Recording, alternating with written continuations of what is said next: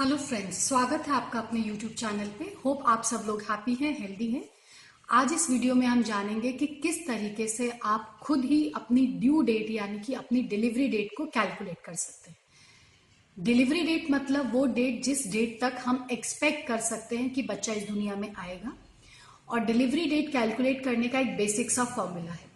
वो महिलाएँ जिनकी माहवारी नियमित है, यानी कि 21 से 35 दिन के अंतराल पे कभी भी आती हैं उनको अगर अपनी डिलीवरी डेट कैलकुलेट करना है तो उन्हें सबसे पहले लिखना पड़ेगा कि उनका आखिरी बार महीना कब आया था।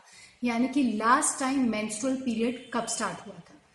लास्ट मंथ अगर सपोज़ जनवरी में अगर आपका पीरियड आया और वो डेट थी तेरह जनवरी की तो तेरह जनवरी हो गया हमारा लास्ट मेंस्ट्रुअल पीरियड अब इस डेट में अगर हम लोग nine month plus seven days करते हैं, यानी कि जनवरी में अगर हम नौ महीने ऐड करते हैं तो हो जाता है अक्टूबर। और तेरह में अगर हम लोग सात ऐड करते हैं तो हो जाता है बीस। यानी कि ड्यू डेट अगर आपकी लास्ट मेंस्ट्रुअल पीरियड है तेरह जनवरी 2020 का तो delivery date nine month seven days add करने के बाद आती है ट्वेंटी अक्टूबर 2020 की। तो बहुत सिंपल सा फॉर्मूला है जिसके ज़रिए आप अपनी डिलीवरी डेट का अंदाज़ा लगा सकते हैं। यानी कि लास्ट मेंस्ट्रुअल पीरियड, में फिर से रिपीट कर रही हूँ लास्ट मेंस्ट्रुअल पीरियड के फ़र्स्ट डे में आप सेवन डेज़ ऐड करेंगे तो हमें डेट मिल जाएगी। और महीना जब आखिरी बार आपकी महावारी आई है, उसमें अगर हम लोग नौ महीने ऐड करते हैं तो हमें मंथ मिल जाता है, जिस मंथ में डिलीवरी हो सकती है। प्रॉब्लम आती है उन महिलाओं में जिनकी महावारी अनियमित, यानी कि गड़बड़ होती है। बहुत जल्दी या बहुत लेट आती है तो उनमें हो सकता है ये फॉर्मूला एक्यूरेट नहीं बैठे। ऐसे में बेस्ट होता है कि आप जितना जल्दी हो सके जैसे आपके पीरियड मिस होते हैं उसके 15, 20, 25 दिन के अंदर में एक सोनोग्राफी कराइए। पहले दो ढाई महीने के अंदर में अगर सोनोग्राफी करी जाती है तो उससे बहुत प्रिसाइजली और बहुत एक्यूरेटली हम लोग टाइम कर सकते हैं कि प्रेगनेंसी कब रुकी है और उसके हिसाब से हम लोग अपनी डिलीवरी डेट को कैलकुलेट कर सकते हैं।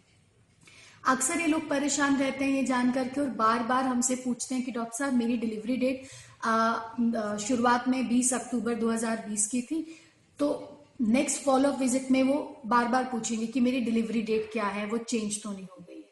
तो हमें समझना बहुत ज़रूरी हो जाता है कि डिलीवरी डेट चेंज नहीं होती है। ये वो टाइम होता है जब तक बच्चे की ज़रूरत अंदर में पूरी हो सकती है। लेकिन ज़्यादातर महिलाएँ तकरीबन हफ़्ता दस दिन पहले इस डेट के डिलीवर हो जाती हैं।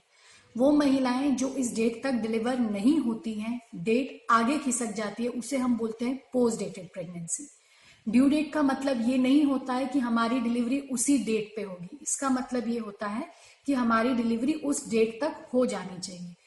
इस डेट को आपके 40 वीक्स यानी कि 40 हफ़्ते कंप्लीट होते हैं। और बच्चे को मेच्योर होने के लिए लगता है सैंतीस हफ़्ता, यानी कि 37 वीक्स तो नाइन मंथ सेवन डेज़ हुए, आपके फोर्टी वीक्स इस डेट तक डिलीवरी हो जानी चाहिए और मेच्योरिटी होती है थर्टी सेवन वीक पर, यानी कि ड्यू डेट से तीन हफ़्ता पहले. तो ये दो तीन हफ़्ते के अंदर में कभी भी डिलीवरी कराई जा सकती है, या अपने आप पेन उठ सकता है. इसके अलावा भी डिलीवरी डेट को जानने के लिए अगर आपके कोई सवाल हैं या कोई और कमेंट्स है तो प्लीज़ हमें लिखिएगा, हम टाइम टू टाइम उसका जवाब देने की कोशिश करेंगे। Thank you